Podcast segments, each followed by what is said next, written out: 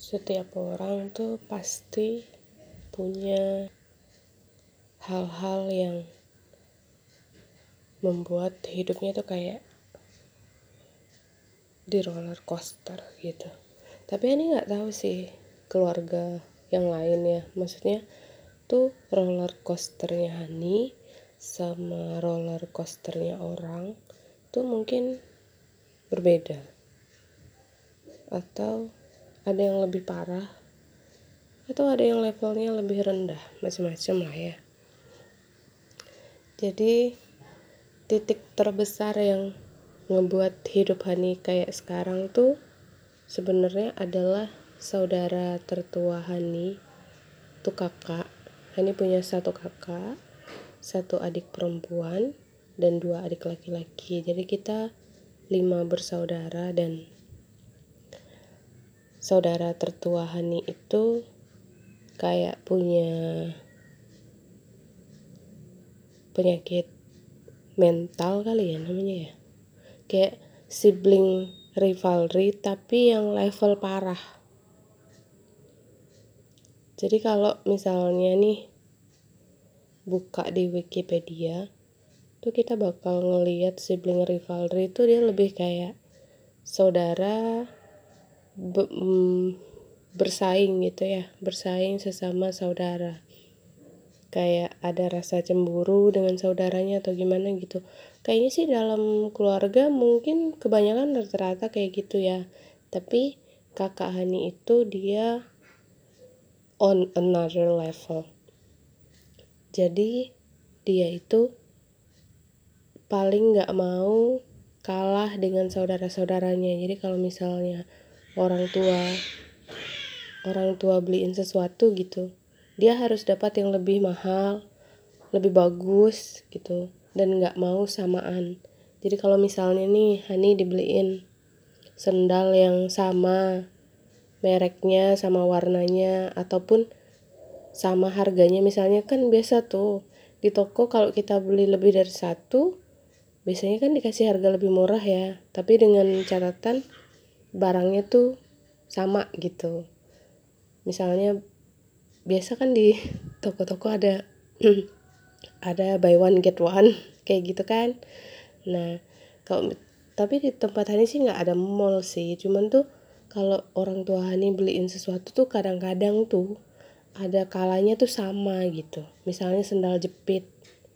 Jadi kalau sendal jepit kita tuh sama dia biasanya nggak terima. Jadi gimana caranya? Kalau dia nggak terima, kita punya sendal jepit yang mirip. Entah itu misalnya nih sendal jepit yang ada gambar Doraemonnya, pokoknya tuh modelnya sama, cuman ukurannya beda, warnanya beda gitu. Dibuang guys, dibuang ke sungai.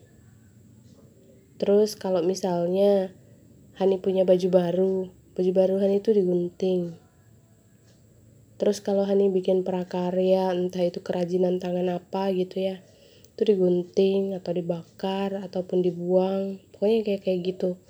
Terus Hani tuh dari kecil sering ditamparin dijambakin rambutnya sering diguntingin pokoknya itu dijahatin bener-bener dijahatin. Bahkan Hani tuh dari kecil nggak diakuin sebagai adik sama dia tapi Hani nggak terlalu yang ngerasa sedih karena nggak diakuin dia sih. Karena pun Hani nggak terlalu suka juga sih sama dia ya. Maksudnya ya dia kan jahat gitu sama Hani. Ngapain Hani berharap Hani diakuin sebagai adiknya dia kan? Dan apalagi kita itu bak beda banget. Jadi dia putih cantik. Terus Hani tuh yang bulat sawo matang botak. Jadi rambut Hani tuh numbuhnya dikit waktu kecil. Sampai-sampai waktu kecil tuh ada panggilan Pak Ogah. Hani tuh dipanggil Pak Ogah karena gundul saking gundulnya. Sama sih kayak anak Hani yang nomor dua kan. Jadi dia rambutnya juga sedikit dan sering banget. Kalau ke mana-mana tuh tanyain rambutnya mana? Gitu ya. Ya karena Hani juga udah pernah nggak punya rambut kayak dia. Jadi Hani tuh tahu banget itu nanti rambutnya juga numbuh tapi belum sekarang. Jadi Hani nggak terlalu khawatir sih sama rambutnya. Cuman kadang-kadang annoying aja gitu orang suka nanyain Iya rambutnya mana? Gitu. Ih cowok ya gitu. Dia lah pakai anting geng. Pakai anting. Masih dibilangin cowok ya. Hani juga waktu kecil tuh pakai anting.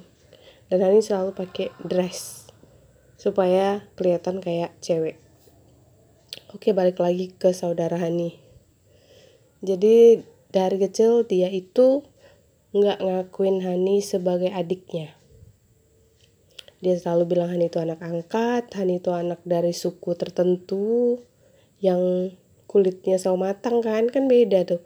Orang tua Hani putih dua-duanya. Abah sama emak tuh memang putih. Terus dia putih. Terus adik Hani yang nomor tiga cewek juga putih. Jadi kita selama belasan tahun kita tuh cuma tiga bersaudara. Dan adik Hani yang nomor tiga tuh cantik banget dan dia juga cantik banget putih mereka berdua dan Hani itu beda sendiri ya kayak anak angkat sih jadinya gitu ya jadi kayak dibilangin Hani itu anak pungut lah apalah gitu waktu kecil ya but it's okay. Nggak apa-apa sih ya ini dibilangin kayak gitu. Karena Hani nggak terlalu yang mikir dia itu Hani pengen diakui dia sebagai adik gitu enggak sih. Atau Hani itu yang enggak terima karena enggak dibilang bagian dari anak-anaknya Uma sama Abah. Karena Hani itu dari kecil udah terbiasa tinggalnya tuh sama Uwan sama Aki jadi yang paling penting buat Hani sih Aki sama Uwan waktu kecil ya. Jadi nggak terlalu ngaruh sih apalagi orang di sekitar Hani tuh banyak banget yang sayang sama Hani. Jadi waktu dia tuh ngejahatin gitu ya Hani tuh masih ada yang bela terus juga Uwan pasti bela Hani dan tapi ya karena Hani dari kecil mainnya sama dia ya balik lagi nangis gitu ya main sama dia nanti dijahatin lagi nangis. Gitu tiap hampir gitu tiap hari. Dan menurut kepercayaan orang gitu ya oh biasa kalau uh, punya anak ganjil yang sama jenis kelaminnya emang gitu. That's stupid. Itu tuh kepercayaan terbodoh yang ngebuat Hani tuh tersiksa bertahun-tahun jadi Hani digamparin Hani dijahatin Hani diberantemin sama saudara Hani itu dianggap normal gitu. Dinormalisasi sama mereka sama orang-orang di sekitar. Oh biasa gitu. No it's not biasa for me. Yang ngalamin kan Hani gitu. Bahkan Hani tuh masih punya satu luka di tubuh Hani yang sampai sekarang masih ada. Dan itu tuh ngingetin Hani lagi ke masa-masa kecil yang suram itu. Walaupun bright side-nya tetap ada. Hari-hari yang penuh kasih sayang sama yang lain tetap ada. Cuman waktu kecil tuh keinginan Hani cuman satu. Hani pengen cepat besar dan ninggalin dia. Itu itu tuh ambisi Hani waktu kecil dan itu udah dari kecil banget udah kepengen lari dari rumah karena pengen jauh-jauh dari dia.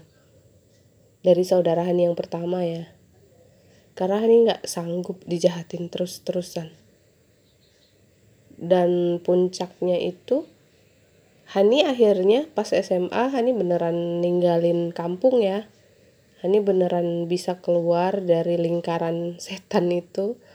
Terus sampai akhirnya kuliah tapi masih tetap diganggu juga dari jarak jauh ya masih digangguin sampai Hani umur 25 akhirnya Hani udah capek ngalah terus jadi Hani tuh dari kecil udah dibiasain harus ngalah jadi kalau misalnya orang lain yang ngalah itu kakaknya, abangnya gitu, saudara yang lebih tua. Kalau di keluarga Hani itu kebalik.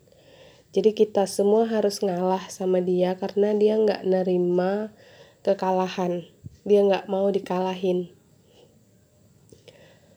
Hani udah sering banget dikasarin, bahkan pernah dilemparin batu, untungnya nggak kena. Cuman Hani pernah kena pisau, tuh Hani masih ada bekas lukanya sampai sekarang terus kalau yang digamparin mah udah biasa digampar dijambak diapain gitu udah biasa walaupun itu kayaknya biasa tapi itu kan nggak sehat banget ya. Jadi sampai akhirnya umur 25 Hani itu udah puncaknya akhirnya Hani capek ngalah. Dan Hani memutuskan hubungan kita. Jadi Hani udah nggak mau berhubungan lagi sama dia. Hani udah nggak pulang kampung lagi waktu itu. Sampai akhirnya Hani nikah dan sekarang sekarang karena Hani udah dewasa ya udah dewasa dan dia sih katanya meminta maaf untuk semua perlakuan jeleknya dia dulu. Terus minta maaf gitu ya. Ya Hani maafin sih. Tapi Hani tetap ingat perlakuan itu semua gitu loh. Nggak akan bisa dilupain karena itu yang ngebuat Hani menjadi diri Hani yang sekarang walaupun sisi baiknya Hani itu menjadi orang yang sangat mandiri dan Hani nggak kepengen bergantung dengan orang tua nggak pengen tinggal dengan orang tua ya. Dari SMA tuh udah kepengen keluar aja dari rumah karena nggak mau ketemu dia lagi kayak gitu. Jadi kalau misalnya ya teman-teman juga punya punya sibling rivalry apalagi anak gitu ya segera diobatin. Karena itu bahaya banget untuk masa depan anak-anak kita saudara-saudaranya nanti. Sekian dulu dari Hani anak Hani udah bangun. Dadah